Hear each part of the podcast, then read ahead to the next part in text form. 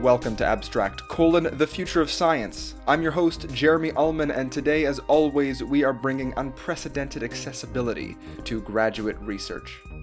We recorded in the past, you're listening in the present, and we're discussing the future of science. Enjoy the show.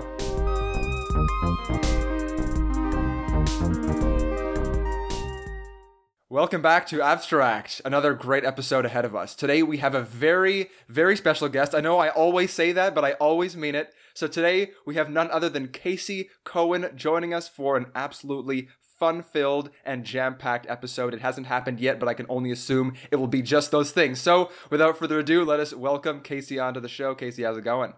It's going very well, Jeremy. Thank you for that fun introduction.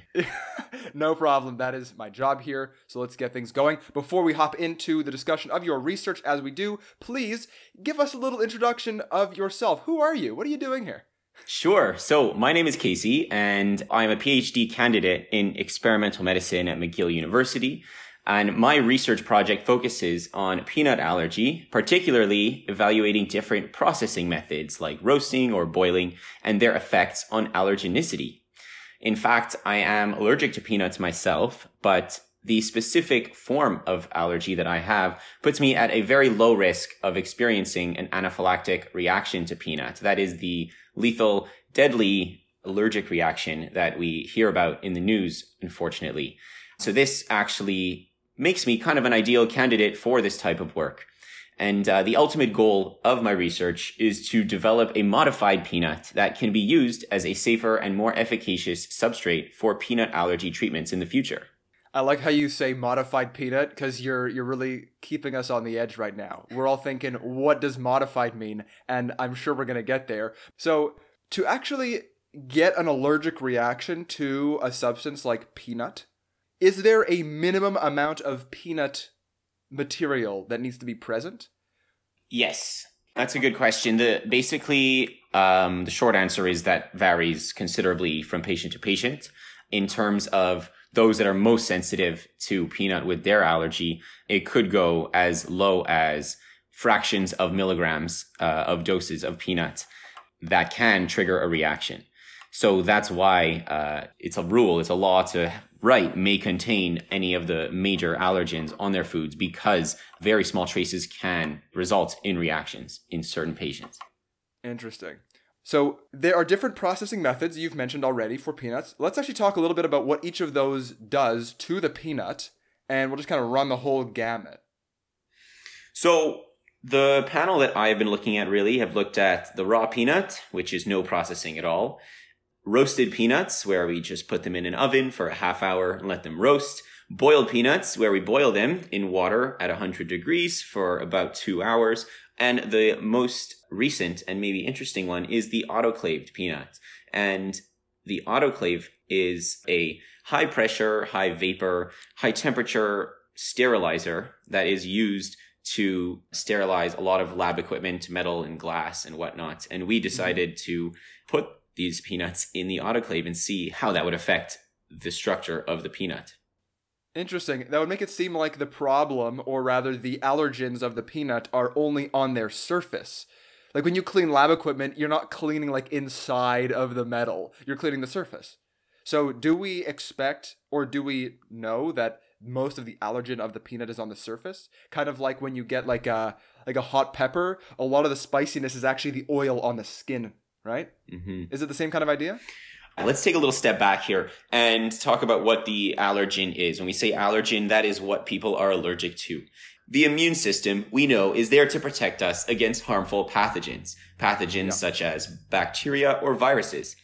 Now, an important job for the immune system is to distinguish one between something that is self versus non-self, meaning something that is natural in your body versus something that isn't, and then a second job it has to do is to distinguish between something that is harmful and something that is not. In the case of food allergies, we have a dysregulated immune response where the immune system is recognizing food, or in this case, peanut, as harmful, which we all know they cannot kill us, which certain bacteria or viruses actually can. So we need that response. So we call these hypersensitive reactions in the sense that the immune system is being oversensitive to certain agents. In this case, we call them allergens, and they are protein molecules of different foods. Uh huh. So there's a sort of subjectivity of harmfulness then in our environment. hmm That's kind of that's kind of wacky. We actually learned that there's four major types of pathogens, those being bacteria, viruses, fungus, or parasites. Okay. Yeah, and those are the four major ones that the immune system has to deal with and protect against. There are probably other types of harmful things as well, like different chemicals and stuff, but those are not really alive per se.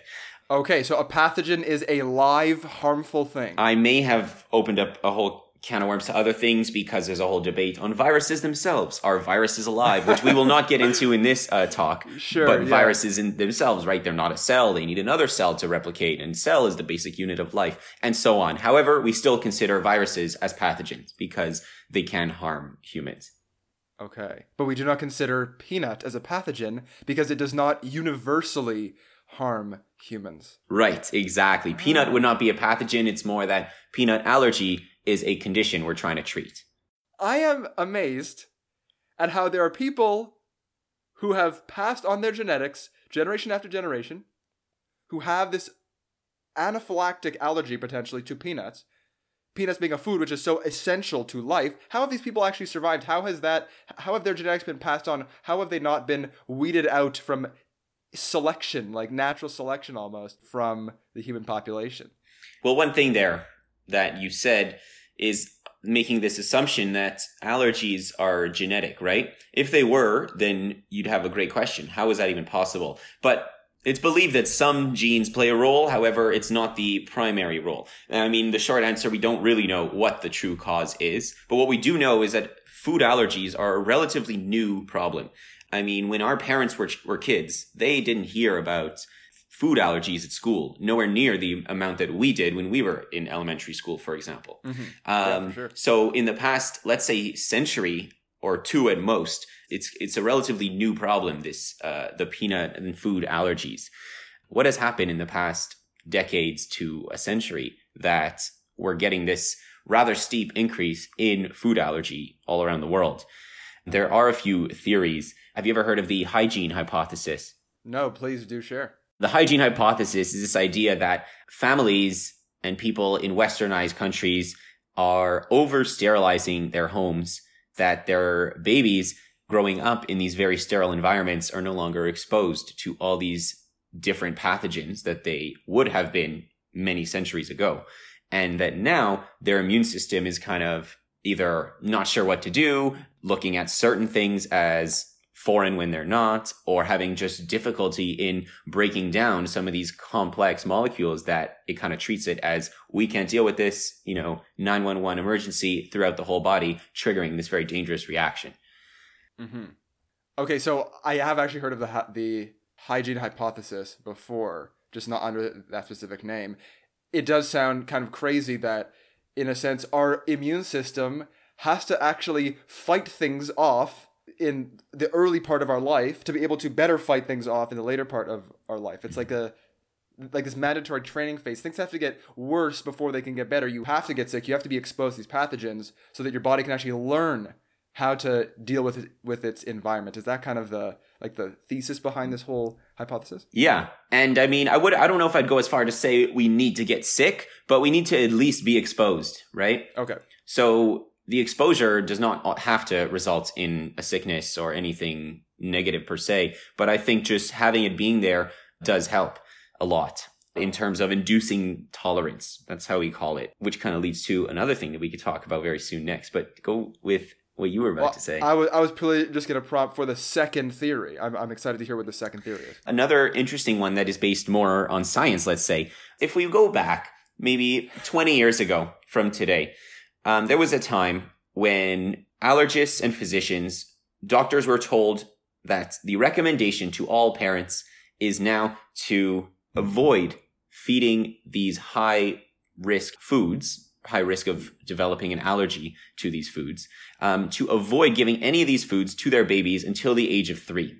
This was after multiple decades of food allergy increasing. After about a few years of this recommendation, they did not see a decline in the rates of food allergy, but they actually saw an increase still. They were puzzled. Mm-hmm. a physician, an allergist in the UK named Gideon Lack once did a study actually in Israel where um, when he went to Israel, he asked all these doctors there what the rate of peanut allergy was. And unlike all the other places he went to and asked, in Israel, he had maybe a fraction of them saying that they saw a case in the past year of peanut allergy. They then realized a very interesting part of life in Israel and growing up there is this food called bamba, which are these basically cheesy puffs, but instead of the cheese, it's using, it's made with peanut butter.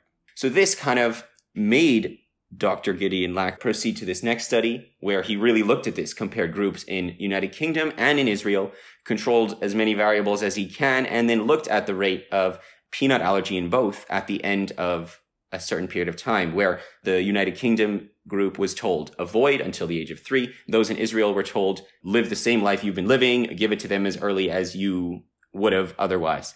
And the rate of peanut allergy was actually 10 times higher in the United Kingdom when compared to Israel. Whoa. So this was really, they call it a, a landmark study because this really helped in disproving this idea of avoiding any of your, the major allergens until a certain age. This really showed that introducing early and orally is um, very important into inducing tolerance it's almost like like in Israel they're culturally creating this immunity like in terms of the, the lifestyle and and the food that they're eating which is it, it, really sounds very similar to what we were saying before about about pathogens. This is like the food version of the hygiene hypothesis. Mm-hmm. exactly. Essentially. Right. So it's almost like when we give vaccines to all these children at a young age because we want to you know immunize them to these harmful pathogens the idea is kind of similar. If we give the children these foods that might be at higher risk for developing an allergy to them later on if we give it to them as early as possible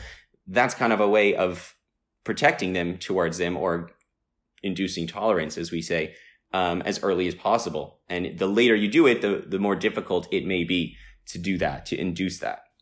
Are human beings born with peanut allergy or is it only something that is then developed later? The answer to that question is no from what we know and the reason for this is because the mechanism of food allergy is to separate it into, let's say, a sensitization phase, where upon one of the first exposures to a food, a patient actually becomes allergic. However, they don't have any reaction yet.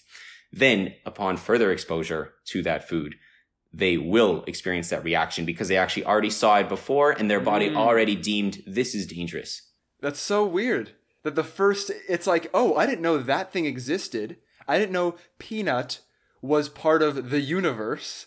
Now I know, and I have made the executive decision. I'm speaking on behalf of the body and the immune system. I, the the all-encompassing immune system, says this is a bad thing. I'm gonna chill for now, though. Next time we'll be ready. Mm-hmm. In people who are allergic, their body is really thinking, "We're ready for war." Next time we see this guy. Uh-huh. Another thing, though, that is I think very interesting that will answer this question even more. Going back to our story with Dr. Gideon Lack, Another experiment was done using animal models, taking mice and taking little scratches in their skin and taking peanuts and actually rubbing peanuts on those little scratches in their skin. After a few uh, further exposures, when they ate peanuts, they experienced this anaphylactic reaction to peanut. What this means, what in terms of how we how we translate this to um, humans, a very interesting analogy I once heard is if someone knocks on your door in the front door, you will open the door and welcome them with open arms. Usually, maybe not as much these days. But mm-hmm. um, if that same person came to your back door or to your upstairs window and you hear glass shattering, you're probably not going to welcome them as nearly as positively as you would have in the front door, right? This analogy uh, is to say that early and oral introduction of these foods is essential to inducing tolerance. Mm-hmm. Now, another uh, important point that I probably should have said earlier is that it, it was known that those who have severe eczema, eczema is a skin barrier dysfunction where your skin does not do a great job at protecting things from coming in. Those who have moderate to severe eczema have also shown to be at higher risk for peanut allergy. Wow. That's amazing. I love the interdisciplinarity of that. I, I assumed that th- these two kind of research projects were quite independent and then came together in this beautiful symbiosis where there's something in like a dermatology lab and then there's something in this rat lab. That's that's incredible. What we're saying is even if peanut is not in the home, it you might be somewhere where there are peanuts there and it's like this peanut dust you can't see, smell or or feel, mm-hmm. but it actually might be there and that could be triggering this sensitization process, meaning making these people and these babies allergic to uh, peanuts. Uh-huh. Maybe all this invisible peanut dust is actually what we now call dark matter. maybe. Now it's messing with our immune system. Now maybe it is peanut dust. I don't know. So so this is I'm I'm glad that you're talking about other kinds of foods. I was always curious why peanuts of all nuts. Like I know that there are people who have allergies to tree nuts. I remember that hearing about that when I was younger. But peanuts are like the big one. What do like how do peanuts differ from other nuts specifically in their my favorite word here, allergenicity? Mm-hmm. Well, the first thing I need to say is peanuts are not nuts. They are actually legumes. Right. People always focus on the nut part of peanuts and not on the pea part of peanuts. That's only be I'm not going to go on a huge linguistic rant, but that's just specifically when we have compound words in English, the second word is usually considered more of a root. So we think it it is a nut first and foremost. What kind of nut? The P modifies that root, and so we say it is the P type.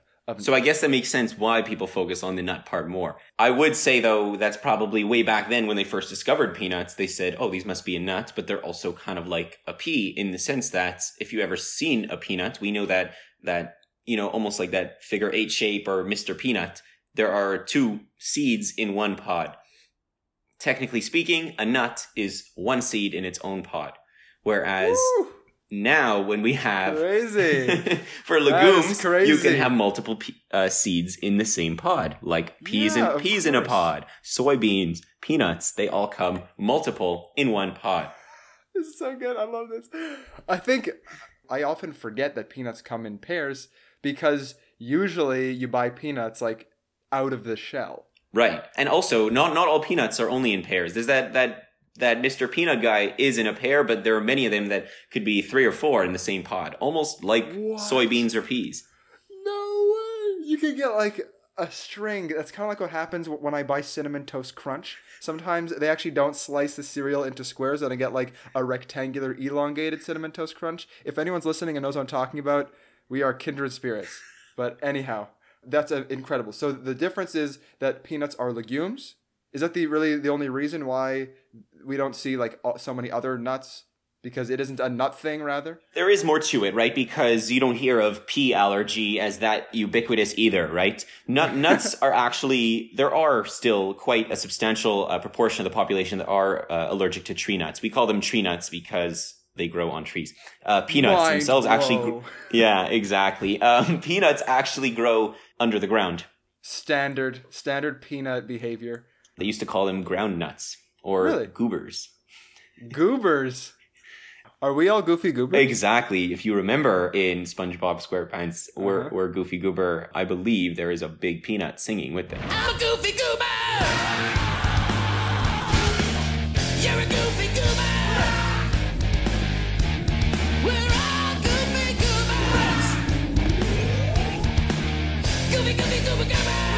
Is what abstract colon the future of science is all about. It's the future, but we're also digging into our deep dark past. Hashtag SpongeBob SquarePants moving forward. To answer the question uh, before on why peanuts, short answer again is we don't really know yet, but that's actually a big component of my project is to understand what is going on in the peanut at the molecular level. What we do know already is that peanut has very high protein content, very high oil content which makes it a bit unique in that sense. However, the, it's not just the protein content, but it's, it's what we call the, the protein matrix. What that means is the way these protein molecules are actually organized in the flesh of the peanut. Every protein has a function, as we know, and the function of many of these peanut proteins that are allergens is really just They call it seed storage protein. What that means is it's really what makes the peanut what it is. And the way they're organized, they call them these protein bodies where you have all these proteins jam packed together into these little, under a microscope, they look almost like bubbles.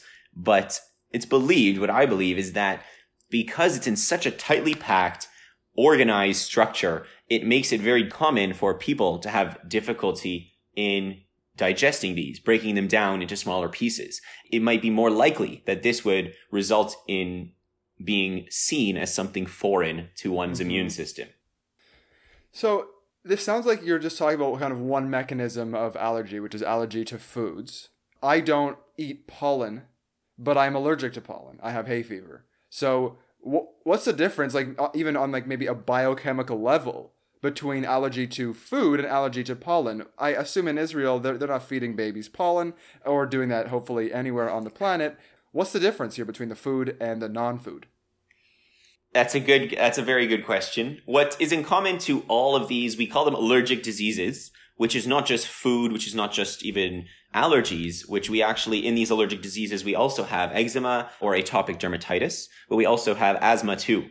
Now, what is in common mm. to all of these is a specific antibody in our body that we call IgE, immunoglobulin, but the E kind, a specific one. In all of these allergic diseases, you have the development of these IgE antibodies that bind to a specific allergen. And in all these cases, if you're allergic to peanuts, if you're allergic to pollen, if you're allergic to cats, these IgE antibodies will bind to proteins of these different allergens.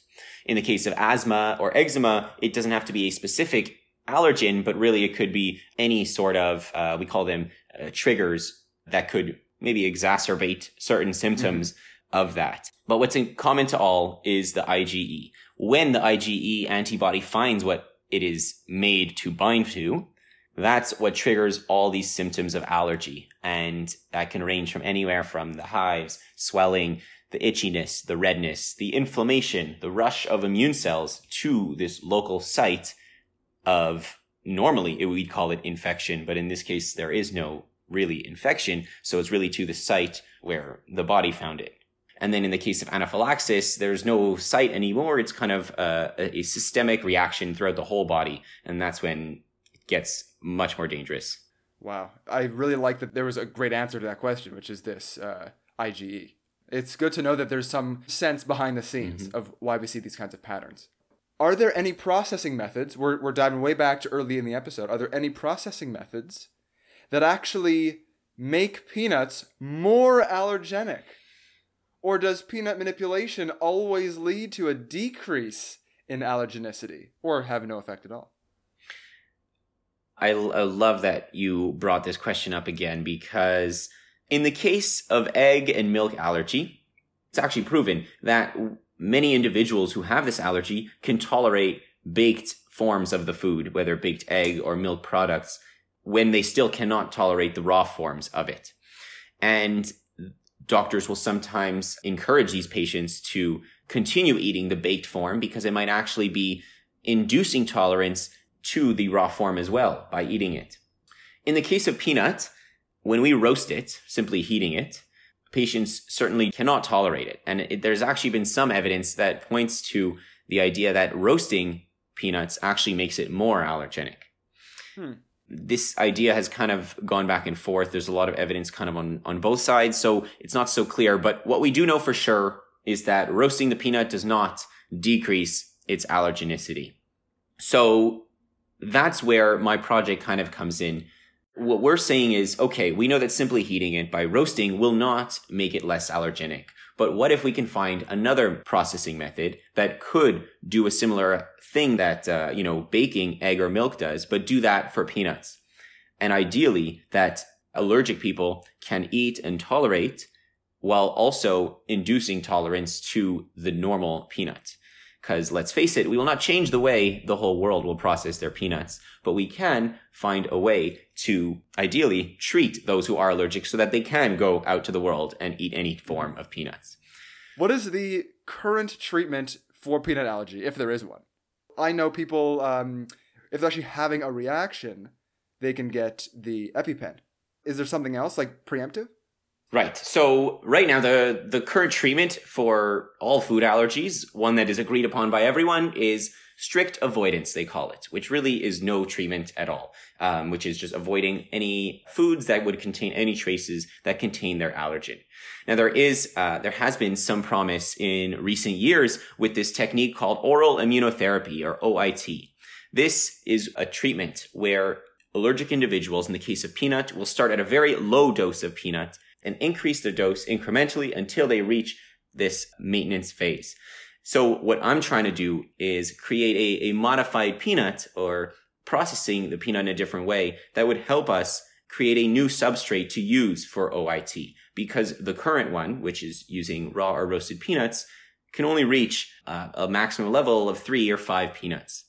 Interesting. So that's where, uh, really, for my project, the the autoclave peanut comes in, the sterilizing process. We what what what I think is that when we put these peanuts in the autoclave, because of the very high vapor pressure, meaning using water at a very high pressure in this chamber to increase the temperature, when we do that afterwards, we get some very interesting results in the sense that we see a big decrease in IgE binding. We see a decrease in allergen content overall in the peanuts.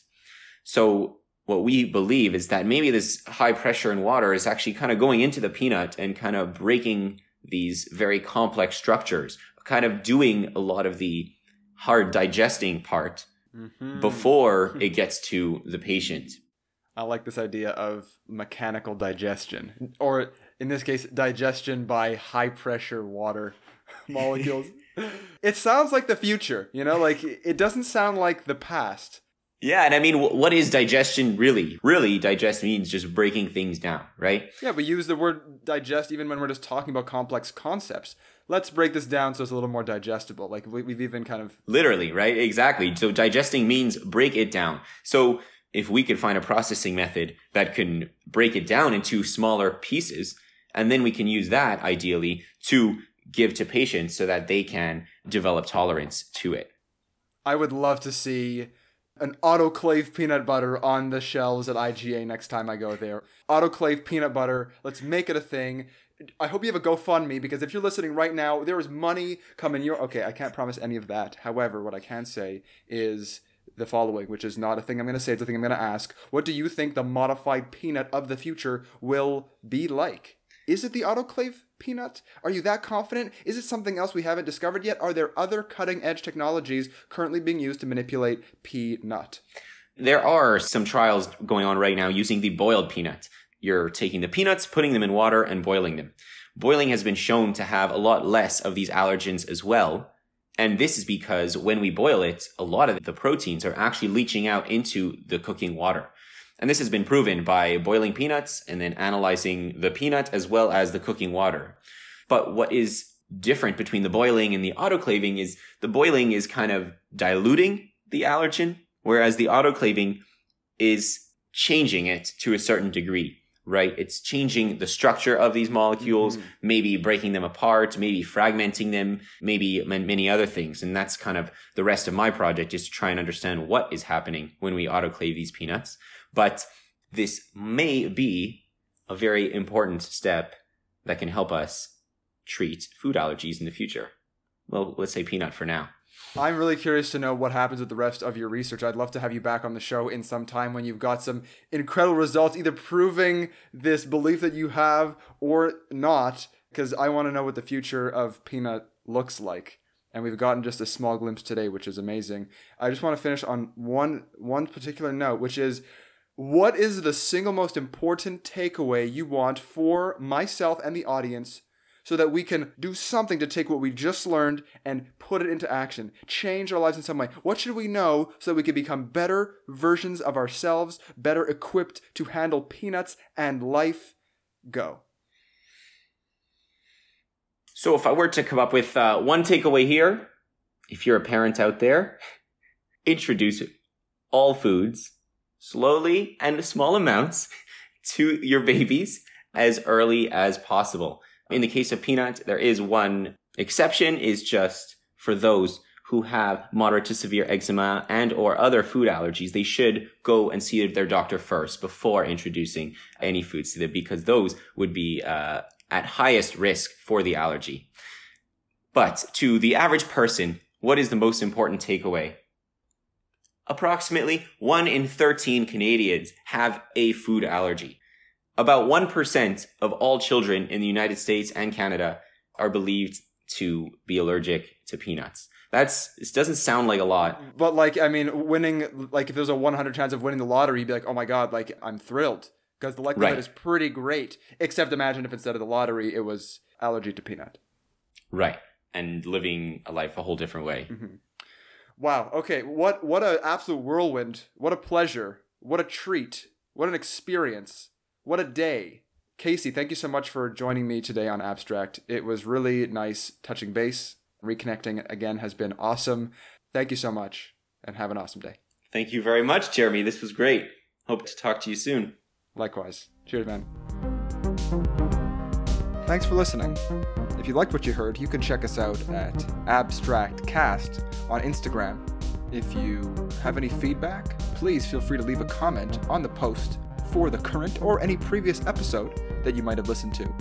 Or if you're a graduate student and you would like to be on the podcast yourself, you can drop us a line at abstractcast at gmail.com. This podcast will be released weekly on Sundays and is also available on Spotify, Apple Podcasts, and pretty much everywhere else you're going to find podcasts. So feel free to check us out around the internet. Until then, take it easy. Oh, I'm a goofy goober, yeah. You're a goofy goober, yeah. We're all goofy goobers, yeah. Goofy, goofy, goofy, goober, yeah.